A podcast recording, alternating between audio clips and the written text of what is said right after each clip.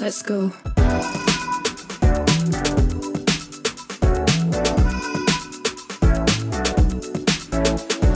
Welcome to Micromobility, a podcast exploring the disruptive potential of lightweight utility vehicles. Using the history of computing as a framework, we examine how these technologies will upend everything we thought we knew about the future of urban transport. The host of the show is Horace Dediu, founder of Asymco.com, and I'm his co host, Oliver Bruce. Hey folks, Oliver here. This week, Horace and I are together in person for the first time in nearly two and a half years as we get ready for the Micromobility Europe conference. One of the things that we've loved doing every so often is revisiting the micromobility thesis. We wanted this to be the episode you share with everyone who is asking or interested in what all the fuss is about. If you're just joining us for the first time, Horace Dediu is the creator of the term micromobility, and this podcast was where we first started talking about it back in 2018.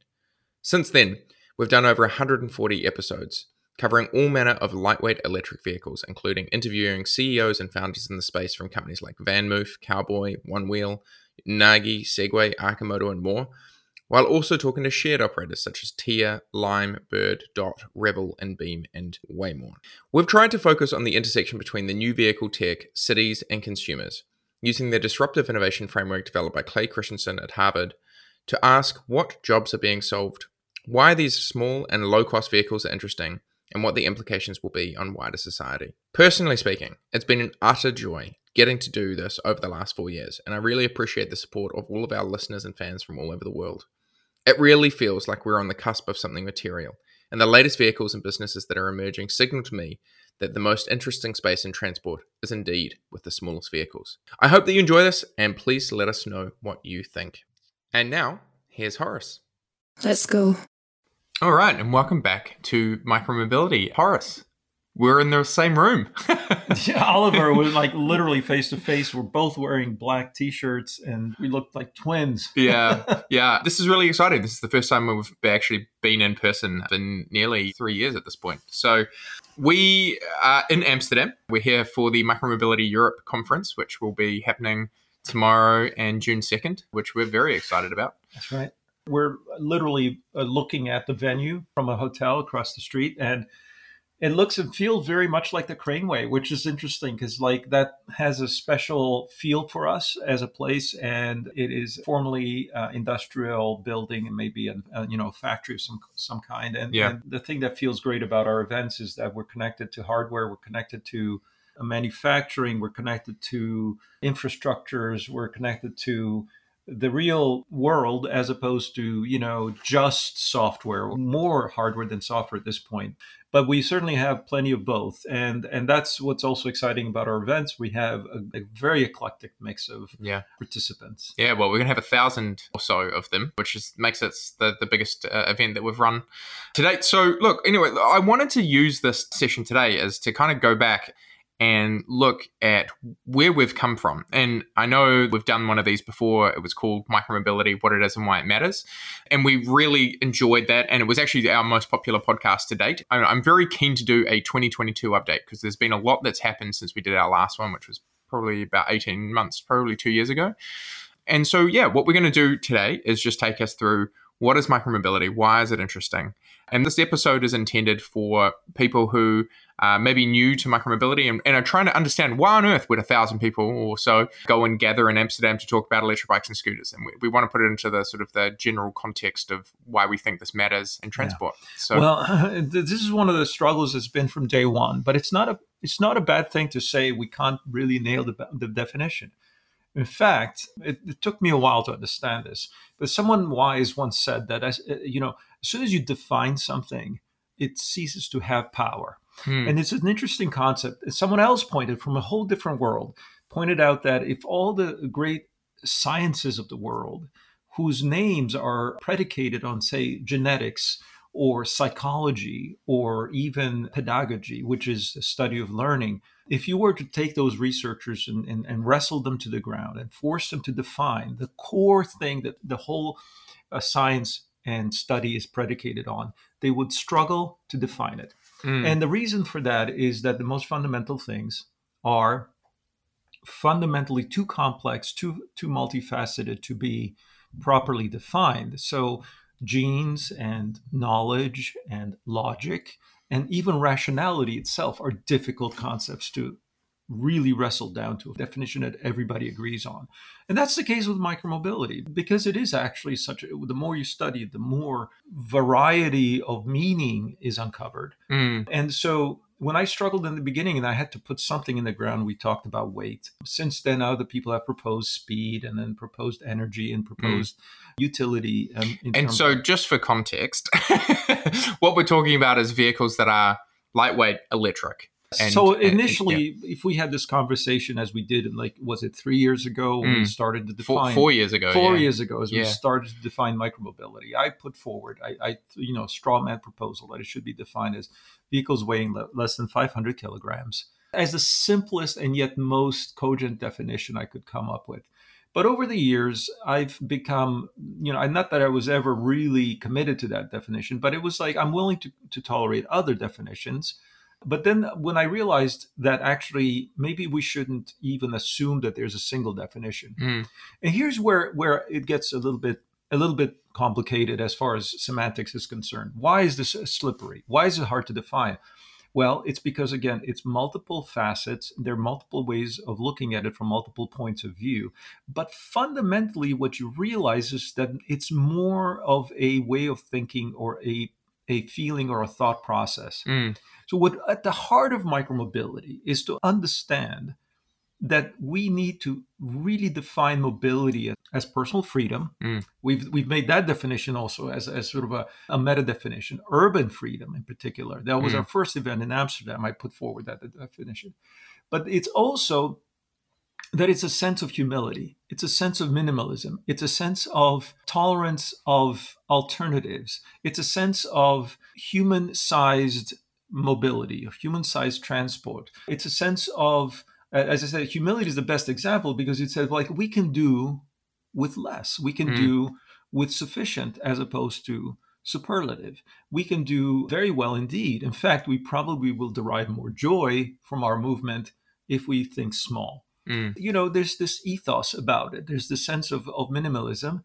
And once you get it, once you understand the concept, then actually you start to reverse that that perspective and ask, from the point of view of micromobility, what is everything else? Mm. And then you realize that, you know, there's mobility that isn't micromobility. And that becomes your focus. And mm. you start to understand that it isn't micromobility that needs to explain itself, but rather anything but micromobility. Yeah, and I think that's. The, I mean, so uh, again, uh, for a little bit of context, when we first started this, we were looking at it and saying, "Hey." A lot of electric bikes and scooters. Uh, I mean, I can get the context about which is I was I had been at Uber and reached out to Horace and said, "Hey, Horace, you've been doing all this amazing kind of an analysis into cars and thinking about, mm-hmm. you know, if Apple was to get into the car game, what would that look like?" And you'd been looking at production systems and all that sort of stuff, and you were like, "No, this isn't where the interesting stuff happens." Yeah all the interesting stuff that's actually happening is in electric bikes and scooters. And this was before Bird and Lime and mm-hmm. all the other kind of large companies that have been built in that space. But it was because you could see that there were all of the the kind of the underpinnings of what you saw in the first days early days of the mobile revolution that were now being applied to vehicles mm. and so that is the combination of a lot of these technologies built in modular fashions being combined into vehicles and then beyond that, it's like, okay, well, what happens now? These are almost like computers. They're starting to be built. And so I agree. We started with the, okay, it's 500 kilograms. So because we think that's an interesting design space and nobody's building cars that are less than 500 kilograms. And what can you get in this kind of Cambrian mm-hmm. explosion of combinations where you put all these technologies together and people trial all of this out? But yeah, look, I think that's just probably important context for someone who's coming to this completely new and doesn't know what micromobility is. Right, right. Of course, we need yes. to reset the context. But I think that the, as I said, our journey through the last four years has been one of initially trying to narrow and wrestle down the definition and, mm. and, then going into committee, debating that definition, having other points of view, then perhaps expanding it broader, defining it with more segments and saying, yes, it's about electric, it's non combustive, it's not about too big or too small there are some who would argue, you know, well, should we, you know, skateboards? Yes. I mean, you know, should we include small cars to yes. some degree? You know, but those two worlds are so far apart that they won't see eye to eye on anything. So mm. for that reason, you know, it, it's Wikipedia article, by the way, you can trace its history, sort of like how my definition was put forward, and then it sort of like got thrown away, and then somebody else's definition got put. And then according to the citable sources, which would be the sort of, sort the SAE, the Society mm. of Automotive Engineers in the United States, has a working committee on this very question: what is micromobility? Mm. The term was something I put forward, but then they decided to wrestle to the ground, and it escaped. Mm. It ran away. It mm. just just bolted out of the room and said, "No, I'm not going to be wrestled to the ground." And that's the point where we are now, which is that definition is dependent more on a way of thinking. And again, it might seem like, "Oh, okay, we're getting squishy and wishy-washy," but it's actually a very, very important human process to sort of understand that this is bigger than just the definition itself. It's a way of thinking, and and it's it's a way. And here we here we are in Amsterdam, which actually is probably the spiritual heart mm-hmm. of cycling as a, as a form of, of mobility as opposed to, you know, sport or recreation. It is very vibrant here, but it is empowered, mm. not, not as much as in other places, and nor is it shared. Uh, in Amsterdam, but all of these facets. So, is micro electric? Is micro shared? Is micro two wheels, three wheels, one wheel? four wheels. Mm-hmm. How many wheels exactly? Well, yes. It, it turns out that this actually forces you to be limiting in your thinking.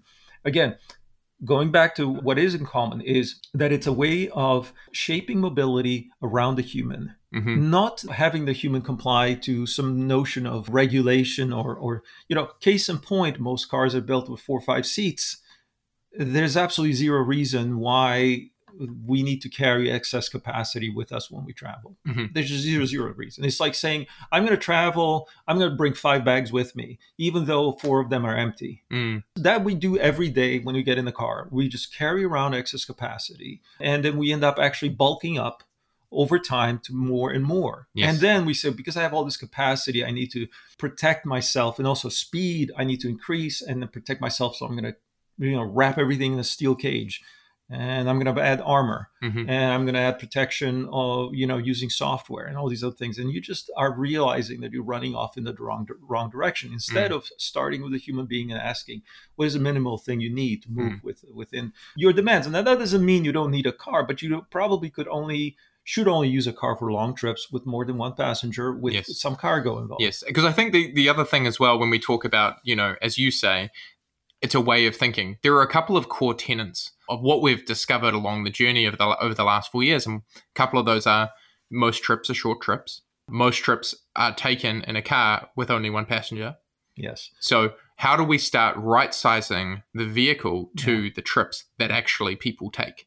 Yeah. So in fact, the initial definition was reactive. I reacted to the notion that cars are too big and too heavy, and I said actually, if we if we come up with this arbitrary boundary layer at, at 500 kilograms, then we exclude cars automatically. Mm. And then we free up a lot of space to think below that point, and you realize there's a lot of empty space. And then there's huge unoccupied space between the bicycle that's like 25 kilograms and the next step up, which is 500. And so we'll build something in that mm. space. It's mm. wide open, go for it. And so that led us to heavy micromobility as a thought. Totally. But I want to point out that this is only one way to reduce or back into a definition is to follow the logic backwards from the car and say there's negative space. There's a car which is visible in mobility around the automobility that is very highly visible because it's measured, mm. because there's tons of data, because there are lots and thousands of analysts looking at it. And everybody wants to know how many and how big and how heavy they are and everything else. But by by then seeing that as as space and then you look at negative space around it that's how i decided to identify micromobility as a negative space around automobility that invisible space of vehicles of form factors of modes of transport of even business models that exist outside of automobility as defined for, by a century of, of an industry and then here's the epiphany of the last few months, I feel, if I may. It's like, okay, then if negative space is micro, mm. and let's assume that now we get it, we understand what this is, then actually I can flip it and say, actually, automobility is a negative space around micromobility. If mm. you start to understand and grok, see, deeply understand what micro is. Then you start to see as automobility as the anomaly. Then you start to see, whoa, wait a minute. Also, by the way, you start to see buses and you start to see trucks and you start to see you know, we're looking at a canal. I could look at canal boats this Mm. way and say, oh, they're not micromobility in particular. There are these types of vehicles that go on water. There are these types of vehicles that carry heavy goods. There are these long distance aviation, long distance trains, and so on and so on. So you start to see, well, automobility has been so stupefying. It has been so monopolizing our attention Mm. that we don't realize that that infrastructure that it shares with micro, but it shares with all these other macro objects, which is, by the way, led me to think about a new scope of call, calling it macro mobility. Mm. A macro mobility is that which isn't micro mobility. Therefore, I'm going to step up here and define mobilities based on micromobility being the center of the universe. Now, let me put it to you. You say, oh, come on, you guys are crazy. Well, put it to you this way we ended up doing the same thing with computing.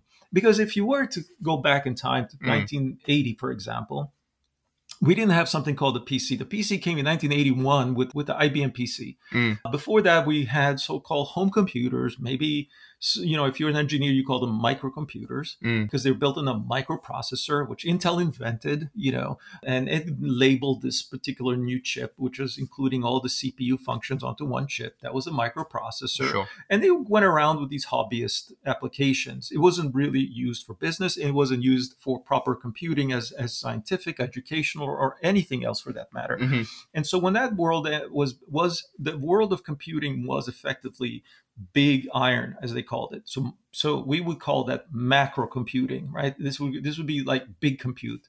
And mainframe, which is a funny name, but that was what was used for a large computer by IBM. Mm. And then mini computer was what digital equipment and other, you know, sort, sort of startups did in the day. And then this personal computer. Now, we don't go around today defining computing as, you know, microcomputer based or microprocessor based Mm. computing, we rather look at, at these oddballs of these legacy systems and call them by specific names like mainframe Mm. or mini. And then we end up probably saying, oh, we have servers and server farms Yes. and things of that nature that become the cloud. So Mm. now we understand cloud computing. Well, that used to be something based on a single machine, but now it's like a huge amorphous cloud of compute that we sort of just rent by the hour or Mm. by the kilobyte or whatever. So AWS exists, which is centralized computing that is Mm. in the cloud. So, but you see that we have to come up with names for these other things because in our pockets we have microcomputers. Mm. We have in our pockets what is effectively the new computer of the of the universe called the smartphone. Mm. I forgot the, about all these other nomenclatures, but the smartphone in our pocket is the thing that we understand deeply, and we don't even have to give it a name. Mm. We struggled in the beginning. What is the what is a definition of a smartphone? I, I need not. I need to remind you that that it wasn't clear at all whether it Mm. was like, well, that's a feature phone. It has all those things that you can do with a smartphone, like take pictures and send email and browse the web. Mm. And then suddenly we we're trying to figure out what how what is the definition, a boundary layer between a smartphone and non-smartphone, Yes. and a smartphone and a PDA, and a smartphone and a laptop or a mini laptop or a micro laptop, and all these other different sizes of laptops. And so we struggle. And then nowadays we don't bother with it anymore. It's- Nobody it's- really cares. nobody cares. Yeah, it's yeah. ubiquitous, Yeah. but it is effectively the most common form of computation we do, and it's pocket size. And Mm. it, we take it with us, we use it all our waking hours, and moving to a portable uh, wearable now. So Mm. now wearables are even more pervasive. Totally. But And- but but the reason I'm, I'm saying this, like we now understand computing what used to be centralized around what we thought of as the sort of the the mainframe, Mm. but now that's weird and outstanding and odd, and we need to d- give it a name, as opposed to like the thing we actually use, which doesn't need a name anymore. Mm. You see, that's the paradox. But yeah, well, totally, and also the. I mean, I think it's if if I'm to go back to what we had originally framed this up as, and when we when we were originally looking at micromobility, think of mainframes as services. uh, What were mainframes as being like trains, the laptops and personal computers as being very much like you know we all got cars, we all got computing in our homes. We ended up having that capability, that computation. Yeah, or you can think of it one per household, Yes. or one per neighborhood, which was the train or the tram, and then we end up at one. You see, it keeps going, and then the smartphone was one per person. Yes. And now with wearables, we get multiples of these devices per person. So everyone's mm-hmm. carrying three, four things that mm-hmm. are computing oriented. And again, this is why I keep going back to this analogy of the compute world is that how it transformed from centralized shared to individual, multiple instances per individual of power. Mm. Power at the end of the day. This was, uh, it happened, by the way, even before the compute, it happened with electric motors. I don't know if I ever shared this story, but it was one Steve Jobs himself cited, which was that if you look at back in history to the electric motor when it was invented, it was a huge machine that was meant to effectively replace a steam engine that, mm. that operated a factory. So you had belts attached to a big, big honking motor, which was again powered either by steam or by water, like a water wheel would mm. turn this huge thing. And belts were hung on pulleys that traveled the, the length of a building, and attached to these pulleys were individual machines that did various tasks in, let's say, in the manufacture of, of clothing and textiles. Okay, mm. That was the first mm. application. Mm. So the power source for a factory used to be steam, well, water, then steam, then this electric motor that could be driven by mains power, or it could also be driven by a generator locally on site mm. that moved it to. But it was much easier to work with electricity. And then what happened is those motors shrank. And once they mm. shrank, they became part of the machine that each worker used. So the, the lathe, power drill, all these other things became localized. So a factory went from one big electric motor to dozens of electric motors that were in mm. each machine. Mm. And then it crossed over to consumers where the entire appliance industry grew up around okay there's a motor inside your washing machine there's a motor inside your refrigerator which by the way is a compressor at the mm, end of the day mm-hmm. so it's an electric motor then it went and, and moved to this the sewing machine which every household had to have then you know it the turntable for the music the yeah. turntable once we in- invented phonographs and so on so you can see that the electric motor was a core technology by shrinking in size mm. it traveled from centralized business applications to localized uh, consumer applications and that each household by the time steve jobs noted this each household had like 15 let's say i'm order of magnitude here it's between 10 and 100. I don't remember exactly, but it was like some dozens of motors were in each household. Now, I challenge anybody listening to count the number of electric motors in their lives. It's not only the fact that your laptop probably has a fan. That fan is driven by electric motors. But not only your car, you know, your car is going to have half a dozen. Your, okay? your, your smartphone has a little like a thing that like makes the makes vibration. The vibration. Yeah, probably totally. each phone has a, a tiny little electric motor. But also in the household, obviously all your appliances, but in the automobile, you have dozens mm-hmm. as well. Power windows, power seats, totally. power door locks, everything like that. Also, you, you, know, increasingly, you know, the steering is electric motors. Mm. If you have electric steering in your car, and you, you don't realize this, but the electric motor did a huge change in the automotive industry even before it became part of the powertrain. Mm. And what enabled this is constant improvements in the motor technologies, which included high density magnet technologies, brushless motors, and all that. And now it's propagated to the devices we ride on. But it's that, but what's the point? The point is that throughout history is to make things smaller, more ubiquitous, hmm. and core technologies that then are plug and play into more complex systems. And these are hmm. core technologies. So the microprocessor came changed computation, but it also changed communication. It also changed entertainment. Mm. Now it's changing transportation. Mm. And the way it's changing it mo- most is through micro. Mm. And that's my argument. I'm pounding the table on this. Yes. The cars are going to get it, but the small vehicles are going to get it faster and they're going to iterate faster and they're going to figure out the problem faster. And as a result, they'll evolve faster. Just like a, an elephant versus a fruit fly. The hmm. fruit fly just die, lives and dies 100 times or a thousand times before the elephant lives and dies. And yes. that means that your evolutionary cycle is so much faster. Yeah. Viruses, by the way, live even shorter cycles, and that's why they evolve faster, and that's yeah. why they can attack us faster. So to give context as well, I mean, I think this is probably a useful place to chuck in some stats, which is a car zero to you know, like I've got I've got an idea for a car to I'm going to produce it, and I'm in a large auto company. Mm-hmm. Seven years to get it out the door and, and actually start that's it. Shrinking, but it's only because of electric that it's shrinking, right? Yep. Before the, the advent of electric motor as a drivetrain, based on, on internal combustion, the product cycles are even longer. But that's right. And, and that's the thing about big things versus mm. small things. Mm. Small things are not just easily adopted and more conforming to the infrastructures that exist, Mm. right? Home appliance, by the way, is just wheel wheel it in. Some, Mm. some delivery worker comes in, drops it off, Mm. and you find a way to plug it in. If that appliance requires, uh, let's say, plumbing, like a washing machine might, Sure. it's a little bit slower to adopt than something that doesn't. Mm. And so there's this these these other things that slow things down. That oh, I need to have a laundry room, Yes. you know, or I need to have vent for the dryer. Yeah. And that slowed down versus the refrigerator, which didn't need anything but space in a kitchen, which there was there was enough of it. I guess that sorry, the, I want to give the context as well. So seven years, or was it even even if it's five years to start a car, Mm-hmm. you know, like scooters these days or e-bikes these days are on a yearly upgrade cycle. Even You know. faster because if yes, that's the point. So Yeah. we're, we're an order of magnitude. Let's r- roughly wrestle it down to about a tenth as, as much time Yes. to b- come to market to then evolve so that each each new variant takes one year or so to evolve to the next iteration. Yes. And as a result, if you look at the space around us and you look at scooters on the street, and I'm just going to pull this out because I, I see it. You had first generation scooters looking more or less like consumer products. Mhm. But now the scooters that are in- shared in, in use in the world are custom made for the job. Yes. They have removable batteries, they're sturdy, they last longer, they're heavier.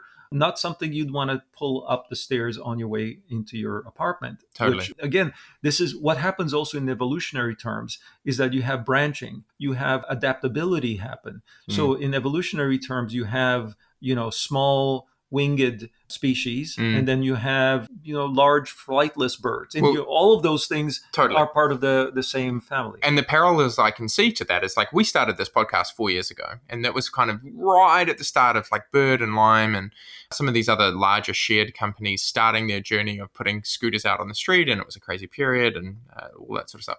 Whereas, and as you say, they started out with consumer hardware. Nowadays, we have custom hardware built with full IoT stack. Everything's available for them. You can literally buy all of the components that you would need to put together a shared service Mhm, mhm. off other like put it together because there are businesses that are spun up to be able to make that happen. In that four years, there hasn't been a change. I mean, I think about it and go, the Zipcar first came into first first came into fruition in the mid two thousands. And the car sharing systems that we might see in, in a lot of cities where you can be able to go up and access a car, they still don't have custom vehicles. Mm, They mm. still just have, you Oh, know, yeah, like and- the and- the the old stuff that's been around. It's like the the scraps from the car makers they mean, give for this, you know. Let's take Tesla. Tesla is one of the most dynamic car companies in the world. It's the envy of the car industry because of its speed. Mhm. But what was six? What was four? Four years ago, with it was just starting to, I think, do the Model Three. Yes. And now the Model Three is in production. The Model Y is is ramping now, and it's it's arguably it's just a variant of the Model Three. And the Model Three was a variant of you know uh, architecturally speaking, not that you know big of a leap from the Mhm. Model S and the Model X. But in general, the envy of the car industry to us feels super slow. Mm, And they're still trying to work out how to get to the point of maximum distribution and maximum production for the Model 3, which means building new plants, which take two years to develop. And that's lightning fast for the Mm. auto industry. And yes, they've prospered in the process, but it's by no means been a change that has dramatically changed the structure of the industry. I mean, from a market value point of view, perhaps, but volumes of units and all that market share stuff is it's not it hasn't been a giant leap th- that the industry needs to Mm. move forward quickly, right? We need we have urgent clocks clock is running on carbon. mm, So I think this is one of the reasons I'm so excited about micromobility is that by being small, it's able to evolve more rapidly. It's able to be adopted more quickly and therefore get the feedback loop of people using it and feeding information. Because why did Scooter change? Well, the economics are, are more evident and everybody's like, okay, we need to make it more robust and we need it to Mm. have more range and we, we our operational cost goes down with swaps and by the way, this does not mean that everybody prospers equally. It's Mm. obviously a, a time of great experimentation. But that's the thing. Let a thousand flowers bloom. You know, 900 of them probably die as well. And Mm. then another 900 take their place. So Yeah. you have a constant process of reinvention happening, which drives the, the world forward. Mm. And I think, I mean, I think this is important context as well because I think when we first launched this, Bird and Lime was taking off, and they became billion dollar companies, and they raised nearly a billion dollars, and we're going out, and, and everybody was very excited about the unit economics of hey, you can pay these scooters, or you can buy these scooters, you put them on the street, and they they pay themselves off in a month or two months or something like this. The unit economics are insane. And yet, what we've seen has been over time, those shared businesses, the ones that really expanded very quickly in the beginning, have really struggled because they overshot. The cities themselves were mm-hmm. saying, hey, there's actually like, there's an absorption problem that we have here, which is you are trying to put scooters onto our streets, but we don't have the infrastructure for mm-hmm. it. And so, what I want to take the conversation to is how do we think about this as it impacts cities? Because I think the one the one thing that's been super interesting to me about micromobility right from the get go has been this feels to me like a really important technology for how cities are going to work. And maybe it's useful for you to explain why cities are important and, and, and like right. what's happening historically with cities. Cities, as I said in Berlin micromobility event, is the primary customer segmentation logic. So, unlike direct to consumer businesses where you, you try to understand the psychology of individual users and what they might choose to buy when, that is the, the segmentation and the sequencing problem. In other words, who do I sell to and when do I target particular groups? That is a key decision making process for management. Now, in the case of micromobility, because this depends so much on geography or, mm. or, or the physical nature of transport. You have to go through the fabric of society, and the society we're particularly suited for is the urban. And that means cities are part of the fabric we need to work with. And therefore, although you still need consumer segmentation, mm. you also need city segmentation. Mm. So, city becomes the thing you focus on. Now, it may seem like, well, there's not that many. Well, there's over 8,000 cities in the world with more than half a million people in, in population. Mm. And that means that already you're dealing with thousands. Now, if you include anything above 50,000 people in, in a locale, then you're dealing with close to 50,000 cities or towns. Mm. So now we're talking with a fairly large, substantial data set. And from that, then you need to again to segment that. Mm. So starting with cities, focusing on them. Now, some will be early, some will be late, mm. some will be uh, early adopters, some will be laggards. Mm. And oh, hold up. So the, the reason I will also want to bring up cities as well is that most of the world is it lives now in an urban setting, yes, and they will continue to live more. Yes, so and more urbanization more becomes another part of the sort of the corollary of micromobilities that if you want to know the future of mobility, you need to study cities. Mm-hmm. And when you do, you start to look at the global urbanization phenomenon. And, you know, I pointed out before, this is a multi-millennial process. Mm-hmm. Thousands of years of cities have of history exists. Mm. And what cities are fundamentally resilient they're anti-fragile they seem to survive all kinds of shocks to the system mm. as we just passed through covid and and everybody you know foretold the the, the demise of cities but they bounce right back and mm. again come out stronger than ever mm. and so we passed the point of 50% of people in the world living in cities only about uh, sorry i forgot exactly but yeah 2015 and 2020 yeah, yeah. there was a moment in time the way i put it we became an urban species when yes. the majority of people on the planet are living in what effectively is a is a you know a city also the definition varies but but the, the idea of a conurbation mm. and and that's a pivotal moment in history mm. we almost are coincident with that moment the birth of micromobility and the birth of the urban species mm. are coincident interestingly but it's a pattern which you can trace back and observe historically and has been, you know, not monotonically increasing, but it's certainly been in the long term very much on an increase. We've had ups and downs, but basically easy to, to squint and see an upward pattern. And, then, and yet, the way that we've built most of our cities has been around uh, yes, like yes, kind yes. of a relatively outdated yeah. transport model. Before I go into that, let me yeah, just yeah, point sure. out that although we're at 50 now, the pattern is that we're going to get to 66 or two thirds by 2050, and mm. we, we're moving up to 70 percent easily before the century is over. Mm. Now, that may be beyond our, uh, some of our lives, but basically, this is an inexorable rise. Mm. And when you think about 66% of people in the world, a population which itself is rising, mm. we're dealing with billions and billions and billions of people. There's no no kind of like grasp of limit here you can you can imagine, right? And yet, as you point out, the city has not been developed in terms of its infrastructure Mm. to serve people moving individually, Mm. economically, in the shorter distances necessary, having inherited only the invention of the automobile as its primary mobility construct. Mm. Now, mind you, plenty of cities exist Mm. That were built around pedestrianism or even subways, which are really grafted onto pedestrian cities Mhm. because they came before the car. Mhm. And those cities are legacy cities, but they're a tiny minority. Mm. And certainly the populations that are currently flooding the cities are coming post automobility. Mhm.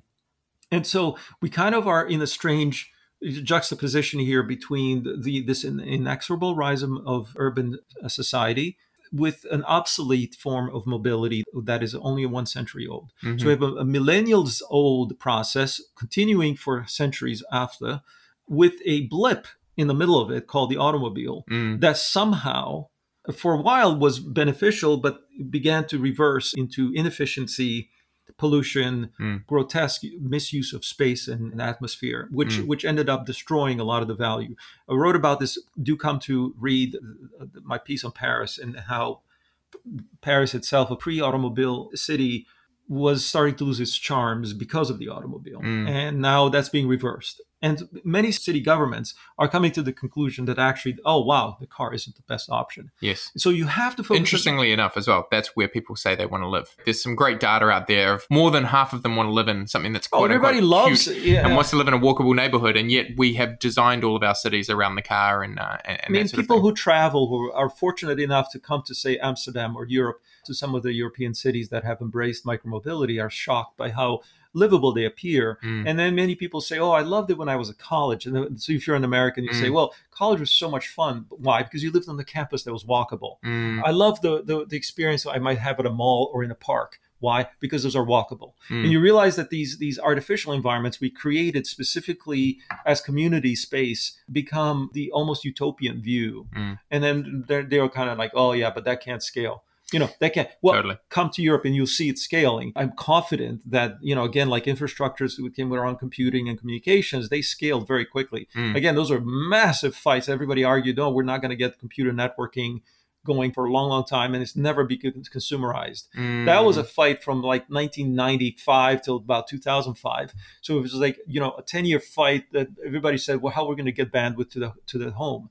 Well, we figured it out. In fact, Mm. we have it in our pockets. Similar question about you know how to get data and and things over cellular, which again was a 10 year fight and, and it got sorted with some billions of dollars involved, but profitable billions. And so don't worry about the infrastructure. It it isn't, by the way, this is another struggle I have trying to explain to people chicken and egg issue, right? Mm, Is the infrastructure needs to be in place before we get people to use the vehicles, or do the vehicles need to be in place before city planners agree to build the infrastructure? Mm. It seems like a chicken chicken and egg problem, but in reality, again, this historically has been proven that the devices lead, the infrastructure comes Yeah. after. There's someone who pointed out that anytime you see a bike or a scooter on the footpath, it's it's signaling unmet demand for better infrastructure. Better, yes, exactly. In fact, when you're here and you observe, you take a moment that not to be dazzled by by Amsterdam, but but you start to look at the infrastructure, you see the details. The the detail I was just noticing today in my walk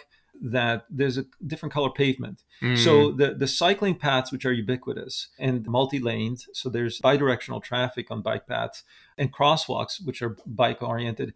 And there's a parallel pedestrian infrastructure and there's a parallel automotive infrastructure. But the thing is that the way you can instantly distinguish between them if you're walking is that the, the walk path is gray and often tiled, and whereas the bike path is red and often smooth asphalt. Hmm. And then the car has obviously its own kind of width, but it's also a different color. Hmm. So the, the idea is that you shouldn't even think about is this a bicycle path? You should feel that it Yes. is, right? And so it's details like this matter and development of logic of city transport around micro has has you know best practices here are, are hand and everybody can learn there's no one there saying oh you can't copy us Mm. please copy us is Mm. the argument right Mm. there's nothing here that is proprietary secrecy or you know sorry signed an nda before looking at amsterdam Mm. you can't see amsterdam unless you sign no no no there's no ndas here folks Mm. you can come and see exactly how to do it and you know they've been doing it for decades. Mm. And this is one of the things that like I do wish we could bring more people and just show them, you know, grab them by the scruff of the neck and show them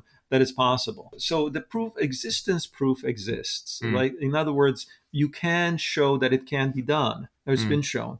So yeah, cities are a critical way to think about this, and I think of it as a lens. It, it helps you understand the potential, the scale, the speed. You understand also the audience, the number of people, the fact that urban people, by the way, tend to make more money the Mhm. fact that urban journeys tend to end in a transaction, the fact that urban journeys are typically more valuable than non-urban journeys. Yeah, I mean, And- I also loved as well your original framing where you talked about how short trips. So, not all trips are the same in terms of how valuable they are.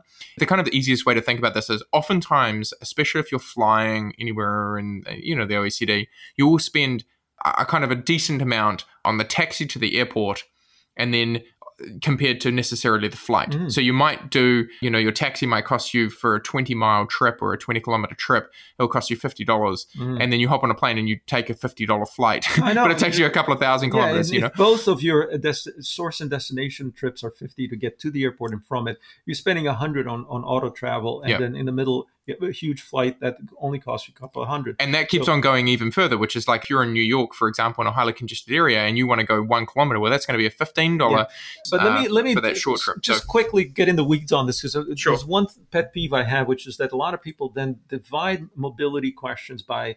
For example, I could tell you about this micromobility as being valuable, but then they'll divide it by miles and then say, well, or fatalities could be the same thing. They'll say, well, look- you know, look at the fact that if you divide by the distance of travel, mm, costs are very high in a number of ways, but revenue is very high also on a number of ways. So, Mm. in other words, in the mind of the buyer, and this is kind of a jobs to be done argument, in the mind of the buyer, taking a hundred mile trip isn't that. I mean, you, you feel like, okay, yeah, it's going to cost me so much in fuel, cost so much in time, and so on.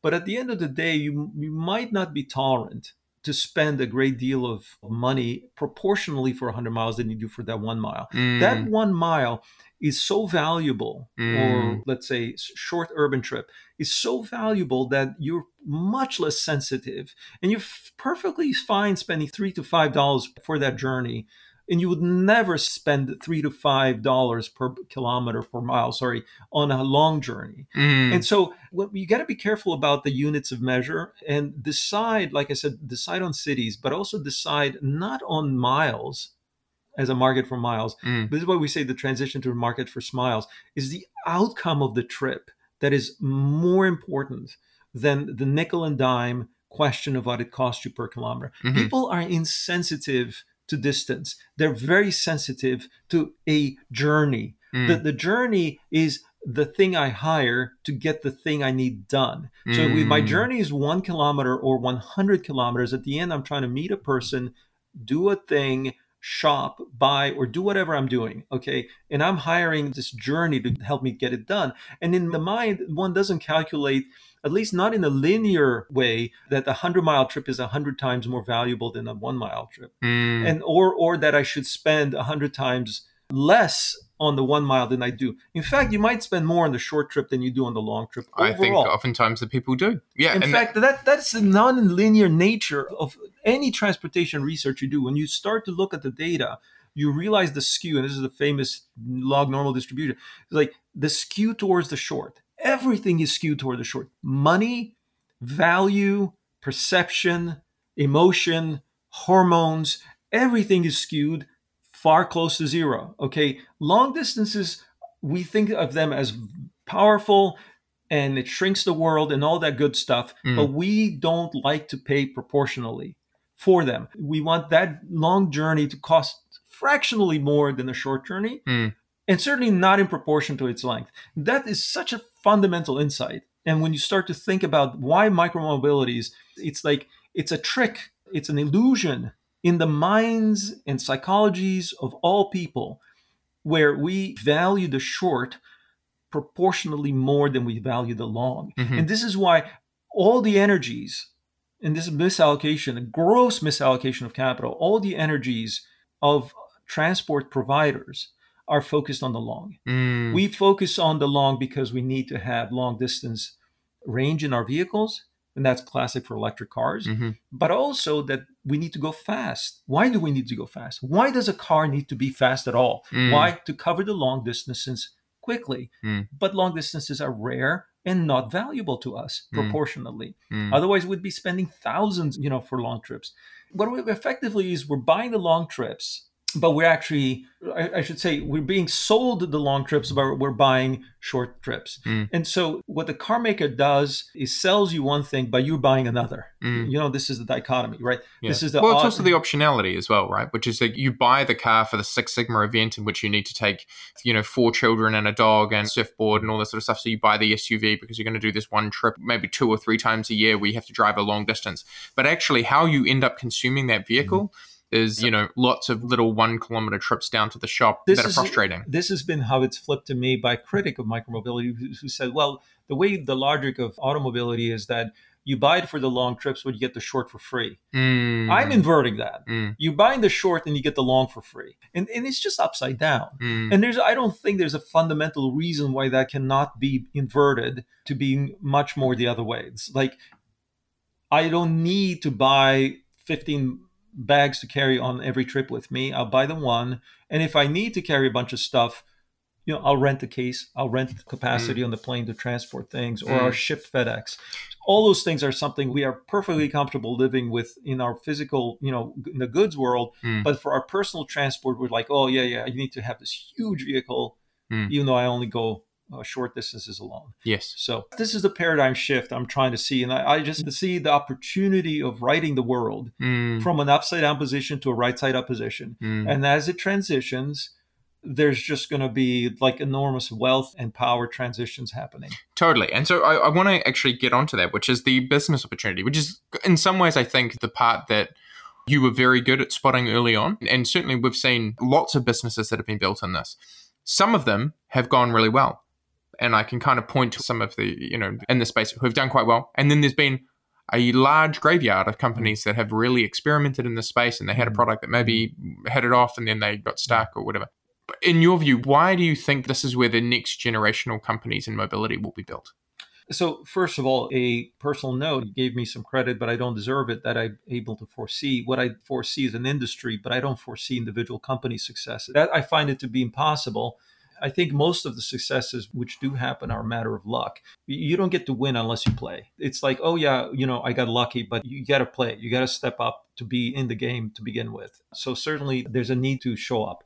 But uh, yes, it's very hard to pick winners because in every industry, and one thing I, I would immediately cite in the auto industry, we sort of see that there are four or five major big players. There's not Tesla as an entrant now, but but basically, when you look at the history in the early auto industry, which was born around 1880s to 1890s with the invention of the automobile, but then the production system to make it scale was in 1914, which was Henry Ford. So you know, first there was these decades in which nobody knew what the right model was. In that time frame, over 3,000 car companies were born. Mm. And only three or four survived, or maybe 10 if you look at it globally. So there is always in the beginning of an industry a thousand flowers bloom, but again, most 990 die and then 10 carry on. Same thing with the dot com era, same thing with the PC era. Mm. And one could go back and study industrial development and see the same thing. So Mm. I do see that. Now, again, the challenge is picking winners out of a thousand. And that's natural. I think it's natural that nature itself and species and, and biologically speaking, you will always have this kind of gross overseeding of everything. So only one out of X babies live. Most species, I mean, humans have managed to work that down to a very low number, but but infant mortality is very common, Mm. very common in the world. And so I don't want to give false hope that hey, if I'm in the game, I'm going to win. Mm. No, you're in the game and you have a chance of winning. If you're not in the game, you have no chance of winning. Mm. But the thing is, first of all, be in the game. Secondly, be flexible so that, hey, I can take one, two, three hits and still go. And as long as you have faith in the outcome overall, you might end up being one of the Amazons, Facebooks, or Apple or Google, because all of these industries you know, early on, there were plenty of PC makers and we only ended up with a few, right? If you look at all the big five, the five biggest companies in the world happen to be tech companies, Mm. and they're all basically the survivors out of a thousand in their own species that Mm. died. And by the way, the reason for that is that it's not enough to succeed to have the vision and clear understanding of where we're going, as I do, Mm. but rather to execute on a thousand other things. Mm. Again, I'm using this thousand magical number, but it's something like in that order. So, what do you have to do? You have to hire right. You have to time things right. You have to not run out of cash. You have to Mm. withstand the slings and arrows of outrageous fortune. You have to deal with, you know, macro environment. Now, again, to the point of micromobility in the last four years is that we've had to deal with COVID. We're now dealing with potential recessionary cycle due to overinvestment as a consequence of the COVID era where we're even having a geopolitical crisis with an invasion of, you know, major power, nuclear power invading a neighbor. Mm. Okay. Who the hell would have thought of this stuff? Even like none of this was predictable. Mm. None of this was even weeks before it happened predictable. Mm. The truth is, and this is something we're celebrating here in Amsterdam, is that micromobility came out of all of these shocks as an industry stronger than ever. Mm. And why? Again, because it's anti-fragile, because it is gets strength through adversity. It's also because there are many players, and whoever falls, someone is there to take their place. The other thing as well is that if we go back to the original framework that you picked up from Clayton Christensen and, and jobs to be, you know, it's, it's the idea of jobs to be done. The reality is that the jobs to be done, once someone kind of discovers an e-bike or a small electric vehicle that is appropriately sized for being able to solve the Mhm. job that they have to do of being able to get around, oftentimes they say, well, that is the best option. It's not as good on Yeah. all these other variables, which is it's not a car and I can't take it on the motorway and all that sort of stuff. And it's kind of expensive, but like, but it's incredibly convenient and it works exactly, it- you know, it does the it's job. compelling, and yes, that's Yeah. why the reason the industry ended up surviving these shocks is because it is actually solving a job. Mm. And the way, by the way, the reason cities survive infinite shocks as they have throughout millennia, which is like invasion, plagues, pestilence, all these things, is because there's a job the city is hired to Mm. do, which is bringing people together to collaborate on stuff Mm. and become stronger due to comparative advantage. Mm. It's just like well, of course, if you blow up the city, raze it to the ground, another one will have to take its place, Mm, right? mm. In the case of mobility, the fact that short trips are highly in demand, the, the fact that short trips are extremely valuable,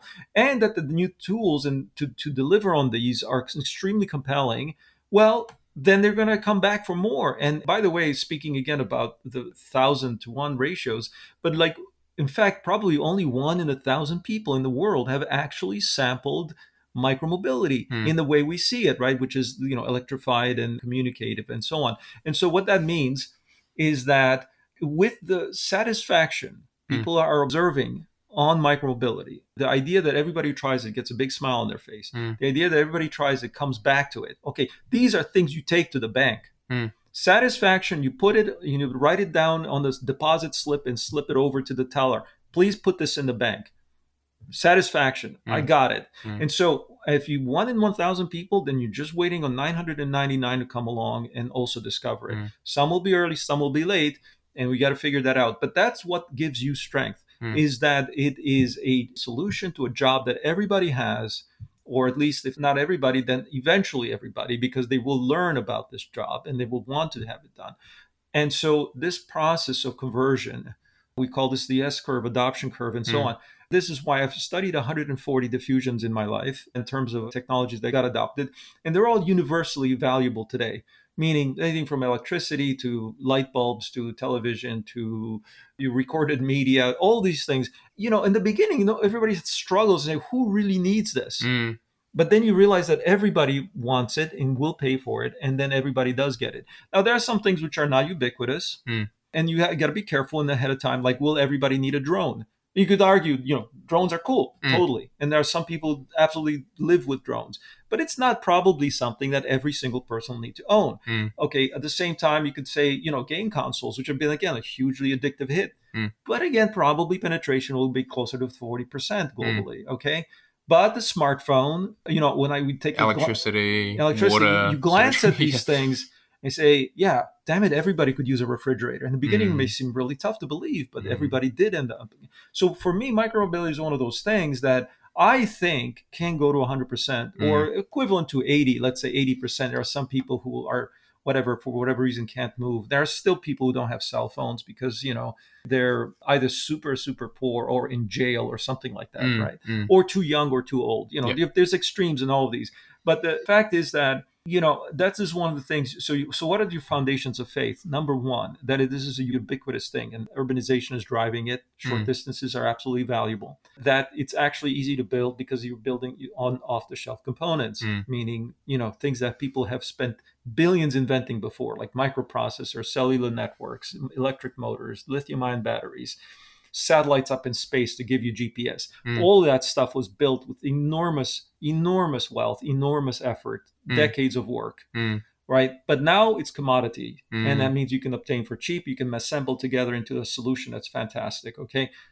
satisfaction is the other thing everybody who tries it loves it okay Mm. these are the foundations of faith Mm. in the industry which is the ammunition you need Mm. to carry on Mm. even though you'll fall on your face Yes, and there will be companies that will fail. It- And they'll will be- fail. yeah, and there will be others who come I along and say, "Hey, we can." We, I don't we know can- if people remember this, but I start, you know, I was a co-founder, uh, one of many, and I should give credit to everyone involved. But certainly, we, you know, we started down this path a bit too early with Bond Mobility to try to launch high-speed e-bike sharing in Mm. Europe, and we thought we had uh, all the things sorted. But uh, what actually ended up causing failure was not even our faults, but it was the macro environment related to COVID and the fact that the people who were putting money in got cold feet. It's like you did everything right, but then you're at the mercy of something you have no control over. Mm. And but that doesn't mean I give up. And certainly the idea of high-speed e-bike sharing Mm. is absolutely thriving. And we have, as I'm here in Amsterdam, we have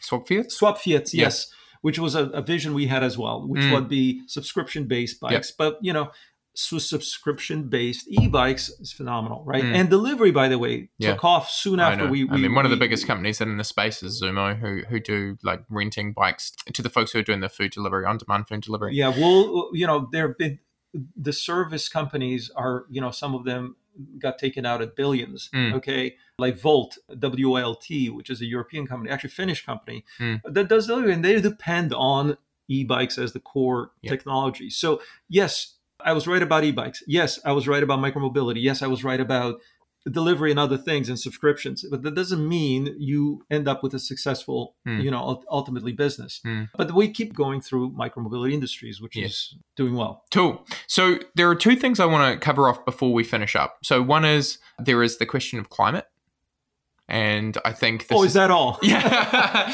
well, no, I just think it's one of these things that you, we- you and I have covered this quite a bit, and I and I think we can talk to it very at a at a top level. But I think one of the things that if we look around from a macro perspective, everybody can kind of see. Anybody who reads the science will see. Okay, yeah, look, we're not really going in the right direction for climate. What we need to be doing, especially if we're looking at transport, is getting ourselves to radically decarbonize our transport Mm, sector you've done some great analysis on this Mm. by looking at it and saying, look, if we even if we were to like really ramp up EVs from the get go for like right from today and go absolutely, you know, for leather, get as many of these things sold as possible. One, we're going to have massive infrastructure problems, and that's that's a whole nother aside. But the but the second is that even if we get there by 2035, we- we've got a real challenge. So we, Yeah, what we yeah. really need is actually additional vehicles that are going to come into the transport sector that radically reduce the emissions well below what standard yeah, yeah. EVs do. One thing, if you can go back and, and, and listen to the podcast I did on, on the MOT or the modicum of transport, which is another Mm. metric of efficiency and measurement of what do you get for your energy consumption. And you realize that micromobility is an order of magnitude or two Mm. below what the car is. That one order if you're dealing with electric, and two orders if you're dealing with combustion. So we're dealing with either 10 times or 100 times more efficiency. Again, when we started, we didn't have a, a climate agenda. We Mm. started with an agenda for helping people do more things in less time. And so about efficiency in terms of time and cost. You know, we call that market for miles, market for smiles. Now it's market for carbon time. And Mm. so again, coincidentally, this is the magic of, of micro. No matter what crisis you dish out, micromobility tends to thrive with that adversity. Yes. So it thrived under the adversity of COVID. It thrives under the adversity of let's tighten our belts and deal with a inflationary or growth crisis. Boom. Suddenly micro steps up and says, Here I am. I'm ready to, to work. And it thrives. And now with climate, which I think is a multi decade process of decarbonization, suddenly it looks really good. Mm. And most people actually at the highest levels who should know better Mm. Are uneven aware of what micro presents as a solution, right? Mm. And we're starting to see an, an inkling of that Yes. as it percolates. You know, it percolates from what I call the smart people, which are doing it, to the not so smart people who are actually in charge. Mm. And they're, you know, the po- policymakers, and they they all want us to do draconian things to reduce the number of trips we take, to not fly, for example, to not have these short journeys by airplane, which, by the way, are extremely wasteful, Mm. versus less waste and longer journey. Even reducing all of our aviation to zero would only take out 2.5%. Exactly. And personal transport, the greatest villain that exists in transportation, isn't trucks, isn't buses, isn't rail, isn't airplanes. It's personal cars. Hmm. And personal cars, in particular, which are uh, combustion engine. And then people say, ah, we have an answer for that. Make, make them all electric. Well, first of all, because they're cars, because they're too big, electrifying them is extremely costly in terms of raw materials and energy to produce, number one. And number two, you're still probably wasting 10x the energy needed to move around all that weight and battery. And by the way, great guys like Tony Fadell are pointing this out now and tweeting about it, saying the big electric car doesn't solve emissions from tires, which actually is the greatest source of microplastics in the world that's actually polluting our oceans. Two, it's not addressing brake dust, which is also one of the greatest microparticles out there. Although it does address braking to some extent, not completely eliminating it. Obviously, there is some regen braking and so on that can happen.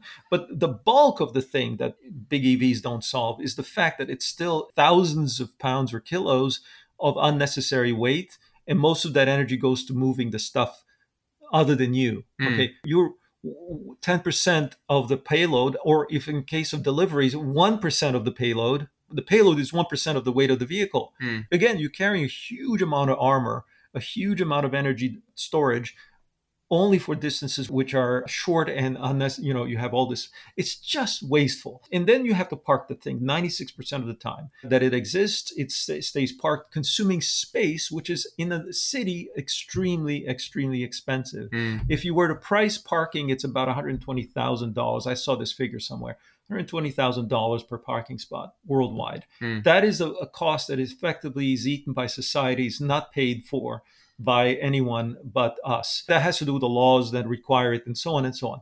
So if you could reflect and take the lenses of micromobility and put these on your eyes as some kind of eyeglasses, Mm. you would see the world so differently and realize, wow, we can mitigate the climate problem to a great extent if we transition as many trips as possible. I'm not Mm. saying get rid of cars, but transition, we will eventually, but that's a decades long process. Mm. But in the meantime, the more you transition trips, the more you're going to impact the climate. And it doesn't mean creating, let's say, a austerity society. We're not asking you to stay home. We're actually get we're asking you to get out there. Mm. Just do it on a reasonable vehicle. In fact, if you had that option, you'll find yourself traveling more Mm. and yet still consuming less. I think that's the one thing that I do really like about micro, especially when we talk about climate, is the it's an aspirational version of the world that isn't a hey we want to take a whole bunch of crap away from you. It's a we want to give you the It's- joy of a it- it- small electric vehicle as a way to get around. And as it turns out, well, you probably will end up using it slightly more, but the overall impact. I mean, one e-bike takes you know has the same emissions as you know like one it's one one hundredth that of an of a standard internal Yes. combustion car. So you can just use it an order magnitude more, and it still doesn't matter. It's not even like touching the matter. side. And, and, you know. and it's like again, like if, if computing was priced the way mainframes would be doing, we would not be doing any of it. Mm, Right? The fact that it's possible to compute that means we spend four or five hours a day using our smartphones, mm, right? And quote unquote computing. Even in the PC era, when when you know you could use word processing and spreadsheets and PowerPoint, we're not doing that with our phones. But uh, as a result, we actually spend more time in our front of our screens than we did when the computer was on the desk. So in that sense, again, we're not proposing, unlike a lot of the climate solutions or climate advocacy out there is about austerity, is Mm. about cutting back, is about denial of potential. You know, how many points of GDP loss can we take? You know, that kind of Mm, thinking. mm, No, in fact, if micro is implemented, we'll actually see GDPs rise. mm, We'll see and, and will do so with less impact. The two tend to be related, right? The more GDP, the more impact in Mm. climate. Now, this would allow GDP to decouple from climate. Mm. And it's been, it's sort of decoupling with efficiency gains overall. So, like the US, even though in Western countries have been increasing GDP, their, their emissions have been flat. Most emissions, by the way, have risen because of new countries like China and India Mm. becoming more prosperous. But the point of this would be like, okay, we can bend the curve on emissions and still maintain the upward curve on productivity and therefore prosperity because we're doing things so much more efficiently, right? Mm. In many ways, efficiency is GDP growth. By the way, you know, the, the gains have been like insulating your home, having more efficient cars in general, industry having more efficiency. All those allow the CO2 to stay flat while output increases. But with micro, we can see that carry forward. And so it's an optimistic idea. It's Mm. not denial, but it's an expansion opportunity we're leading here. Yeah. So that's one other reason to be optimistic and have faith. Hmm. So there's one final thing that I want to finish up with, which is we started doing this in 2018. You know, we've had a number of theses around how this space might develop. What have we got wrong? And what are the things that you are still expecting to see to happen? Well, I'll speak for myself where I made Mm. mistakes. I think one of the things I early on said, which I've been moderating my thinking on, is shared versus owned. yes. Shared was very much to me, the way I phrased it was that the best camera is the one you have with you. This is an Mhm. old adage from the phone industry, which meant that crappy little camera in your phone would be most popular Mm. because it's the one with you and that wonderful DSLR you have at home takes great pictures ends up being unused because it's too bulky to take with you. So my thought about the micromobility was because the bikes and scooters that are out there on the street are where you want to be and will be easy to obtain and to use that that would very be much more like 80-20 rule so 80% of rides would be on share 20% would be on owned Mm. but what's happened is partly because of covid we ended up with a boom in owned even on emerging form factors like scooters and e-bikes Mm. so a lot of companies that started in shared started to pivot away into at least doing both Yep. but then now we may see a, a pivot back and so it's oscillating a little bit but it's certainly not 80-20 and it's Yeah. certainly not as ubiquitous as this kind of camera rules and my, in my own personal usage i'd say it's the other way around 80% is owned usage Mm. right now for me and 20% is shared usage but okay so that's one thing i Yeah. think you know, I wonder also when you were talking earlier about how computers were used, I had an image in my mind that shared micromobility as many ways like the internet cafe Mm. in the early days, which is I didn't have a computer that was good enough to play some computer game, so I'd go into the internet cafe because they had the good quality hardware. But over time, I could get that stuff for myself Yeah. at home, and it was cheap, and it was I- you know, if yeah that's so the reason that's driving this is that i guess people are loving the optionality even though you get lower utilization on Mm. the own device are loving the optionality of having it available at least in their home and maybe even having more than one the other thing i think i could claim i made a mistake on was remember Dediu's law or something yes, to that yeah, effect yeah, yeah, yeah, is that I forget exactly even how big of the rise was going to be every year, but it was an exponential rise in ridership. And this was measured in terms of rides that Bird and Lime were publishing. hmm And I compared that rise with car shared. Curves. ride sharing from from uh, Uber and Lyft. Yeah, ride sharing. Sorry. So Uber and Lyft on the same graph with Lime and Bird Mm. looked like Lime and Bird were just going to be on an exponentially higher scale, meaning that. And I put this out there, and I again, I was just looking at the data, Mm. But then Bird and Lime stopped publishing the data, and Mm. you know that's usually an indication that it's not as rapid. Again, it could be COVID that came into the play, and often these exponentials do not go forever, and so Mm. it began to slow down. And so I can admit mea culpa here that Mm. this law did not hold for long. and We still don't know where it is right now, whether it's going to have a kink in it and then Mm. continue. But generally, okay, I'm accepting that there's not as much growth. The other things that caused me to, as an analyst, Mm. to take data points and try to play with was the rise, rise of Chinese bike share. And if Mm. you remember Chinese bike share, it came out of the gate even before we had micromobility. This Yeah. was a 2016 17 phenomenon. And I got to meet some people who were part of that, by the way, and asked them these questions like, what went wrong? Know, Why Mm. did you end up with this like over capitalized industry? And he said a lot of it had to do with the type of Chinese kind of rush mentality or what's the word there's a tendency to sort of group thinking and mm. there's a mm. tendency to all rush in at once that kind of thing and so they did actually the fault with the whole system was that they overinvested they got way too much capital mm. That exceeded the ability of not just the users to absorb but of the cities to absorb. And, i think the, that's the that's the other one as well. If to go back to Dediu's law i think what we both probably didn't foresee was the what the pushback on the cities would be around the absorption of these vehicles. Right. And, and so, so, in the beginning, you're unimpeded and it mm. looks like green fields, and let's run to maximum, uh, which would be addressable, which would happen to be population based. And mm. you just look at those numbers. And I remember running these numbers.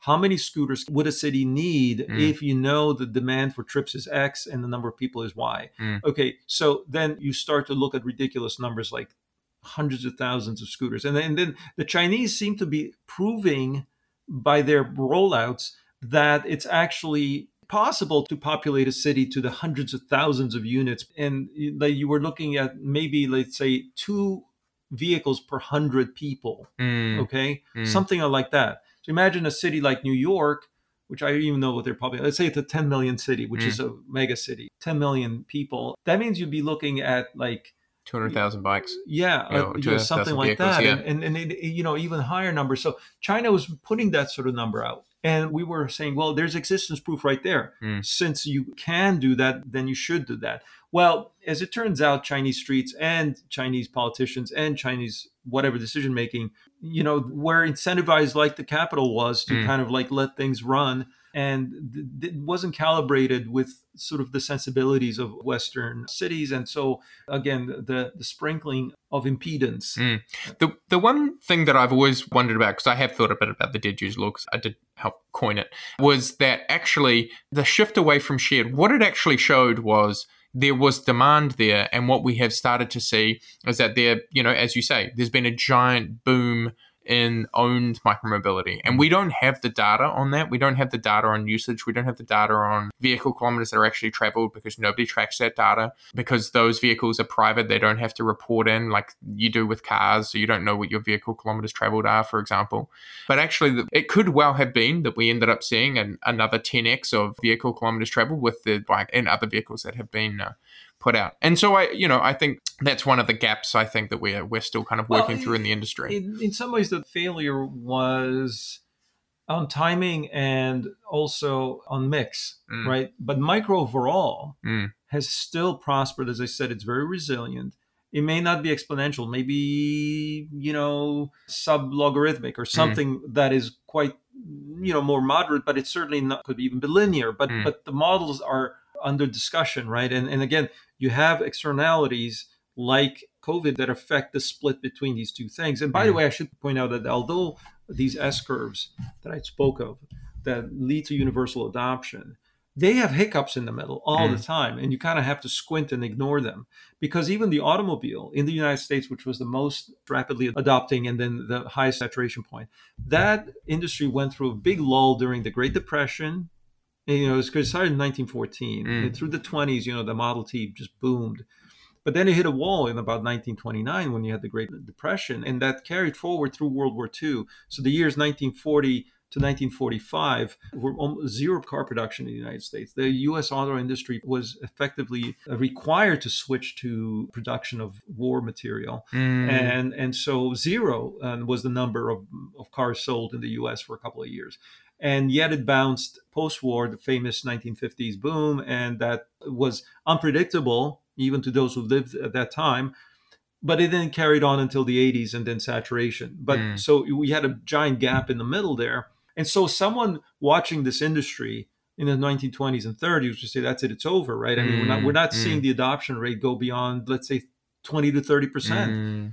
And so the Model T would be the kind of like, oh, well, once that happened, it's over. One has to be careful about really determine we're, we're, we're used to trying to figure out patterns with one or two years. We're four years into this story. Yeah. Okay? Anything to do with mobility is measured in decades now another thing that i got wrong which leads me to the next question is like whether the adoption of micro is a four year process, six year process, 10 year process, 15 year process. And again, this is this curve that we're envisioning, whether it's a, you know, a nice, slow, steady curve or a steep, you know, vertical.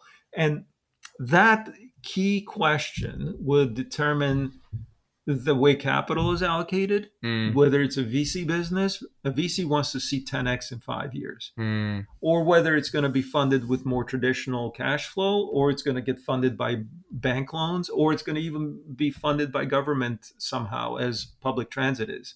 Okay, transit is hugely popular, but it didn't get built with private capital. Automobiles are a huge business, but it didn't get funded through venture capital mm, right? Because it was taking its time and you know it was cash flow driven.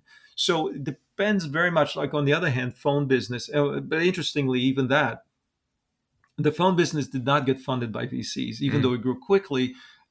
And that's an interesting, you know, historical story that, as people at Apple like to say, no VC would have backed the iPhone, Yeah, interesting. right? interesting. So, and nor nor would any VC probably have backed Android either. Mm. These were backed by large companies that felt that these were strategic interests and or some cool product. Mm. So even Windows, Microsoft, and the whole thing didn't grow out of a VC. I mean, uh, seed money, yes, but not the actual blowing up into a whole platform. Mm, So mm, sometimes platforms are very hard to fund with venture capital.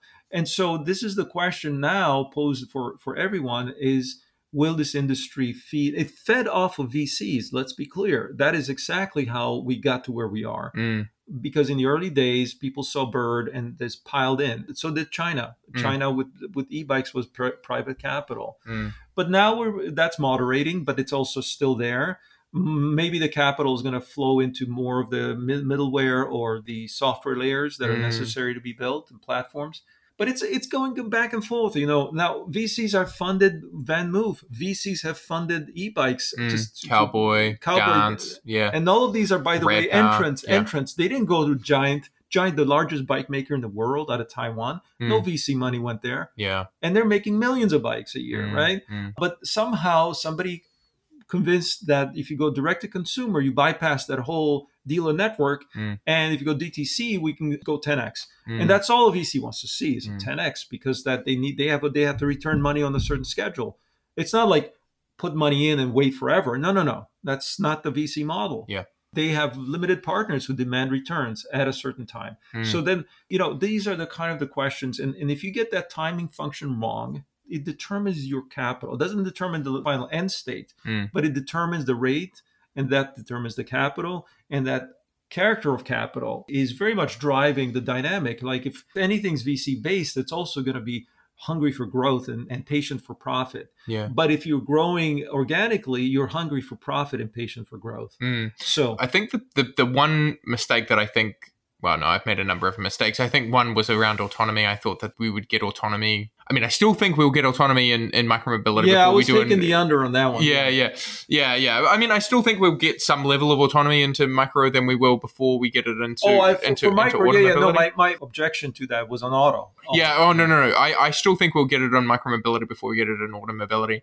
kind of at wide scale. But the other one was was related to heavy micro. So I can see that there are vehicles in the sort of 300 to 500 kilogram category that I think, you know, especially if you can build something that's enclosed, but it has all the characteristics of being kind of lightweight. It's not the same size as a car. It's a person-sized vehicle. I could just see those being really valuable. Again, I'm a huge fan. You know, I pointed and pointed and said that's a negative space you got yes, to target. exactly. It's only occupied by golf cars right now. Maybe in Europe there were a couple experiments with these so-called Twizy or quadricycles, as they call them here, and they didn't do all that well. And then No. the, this is one of the issues that people say, "Eh, well, you see, it's a it's a dud." But I felt that this was negative space, and I'm still super interested in that. The only thing that I say is is moderating its growth is that it is still bound by a huge regulatory burden. It's also bound by by parking and it lives on more auto infrastructures. And that taints you in a way. Now again, I, I want to be careful here because I don't want to dismiss it, but I would just say that you got that burden on you. And so the way to think about automobile or macro mobility, as I say now, is that it gets entangled up with other things that are for us invisible but very visible to them Mm, and that mm. is infrastructures Mm. taxation licensing insurance and all these things that the industry has had to build in order to cope with the externalities that it introduced. Why do we have insurance? Because people get hurt. Mm, and they get hurt because these things are dangerous. Mm. and they're dangerous because they're big and heavy. So then you start to be, whenever you come close to that universe, that's like a black hole that draws you in, and then it begins to then capture you and say, oh, then you need to then comply with all these things because you can be a potential dangerous even if you argue vehemently that i'm low impact i'm low energy i'm Mm. low kinetic energy and therefore low damage Mm. to individuals etc and you can say and, and you so- can make all those arguments, but if you if you're still stuck in the regulation or you're still stuck well in the it, problem is that you're saying i am less of the bad things yes, but then you're still tainted with the bad thing. So people then start to quibble with you on the numbers and Mm. that means you've lost the argument already yeah, what you have to say, I'm in a parallel universe. I have nothing to do with that world.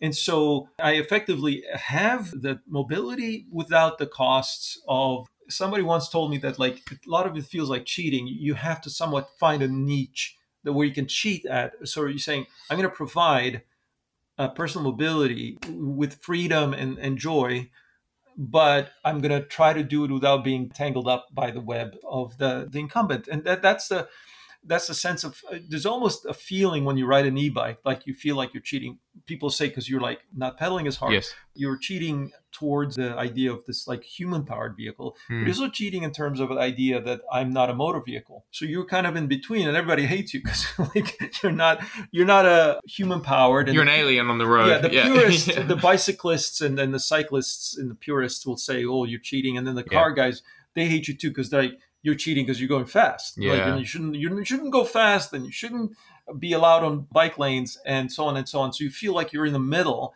but actually you're the one who's solving the problem Mm. because you're giving the people what they want, yes, and you don't need to be tied up with with licensing and regulation because Totally. obviously it's a bicycle. Totally. I, I love that. Give the people what they want. You know, when everybody complains and says, hey, you know, e bikes, are for whatever reason, they're this or that. that- I mean, the reality is, and this is part that I, I actually didn't include it earlier in the discussion, but like the sales, uh, you know, in the Netherlands, 50% of all sales of bikes are e bikes. In New Zealand, try- we will sell more e bikes and scooters than we will new cars next year. Like, And- the, and- the people are showing what they want. Give the people what they that's want. The thing. It's, that's like we we say measure smiles, not miles, because if you if you realize that every person who tries it is grinning from ear to ear, and everybody who tries it says, "I got to get one of these," then you know you're onto something. Mm. And and all the naysayers and all the objections and all the cynicism, it kind of melts away when you're saying, "I'm just making people happy." This is why you got to kind of get a thick skin about it and say, "Yeah, well, carry on," you know Mm. again if it gives any comfort we went through all this because like it felt like you're cheating with a smartphone too because you're like oh it's a phone all phone networks all networks were basically predicated on voice Mm. and here you're cheating with data you're basically s- squeezing onto a voice channel or, or compression or whatever you're squeezing data and that's in many ways cheating because you can transmit pictures you can transmit yeah, video totally. it's like and there's an element of not subterfuge, but it's like finding a, a way to exploit something that, in many parts of a disruption, feel like a you know essentially getting away with something. Mm. But that's because if you live by the rules, you end up building the same thing. You know, feel proud of the fact you figured something out. Okay, Mm. live within the system, but that's another beauty of micro. I think that Mm. it allows for people to be really creative and clever and unleashes all this human energy. So yeah, don't don't don't worry about it too much. And by the way, the legal stuff. Here's the thing I want to point out: is the legal issue is that laws are written by people, Hmm. and eventually the paradigm shifts. Oh, completely. And I think And- I think it is just one of these change, things. Yeah, totally, change. totally. Yeah. Hey, well, look, this has been a phenomenal catch up and session, and I'm really looking forward to all those who can make it to Amsterdam. And then, yeah, we will have more details about the forthcoming Micromobility America coming very soon. So, yeah, hey, thank you for your time, Horace. As always, such a pleasure, such a joy. Always. Yeah, thank you, dear listeners, for sticking with us through this entire journey.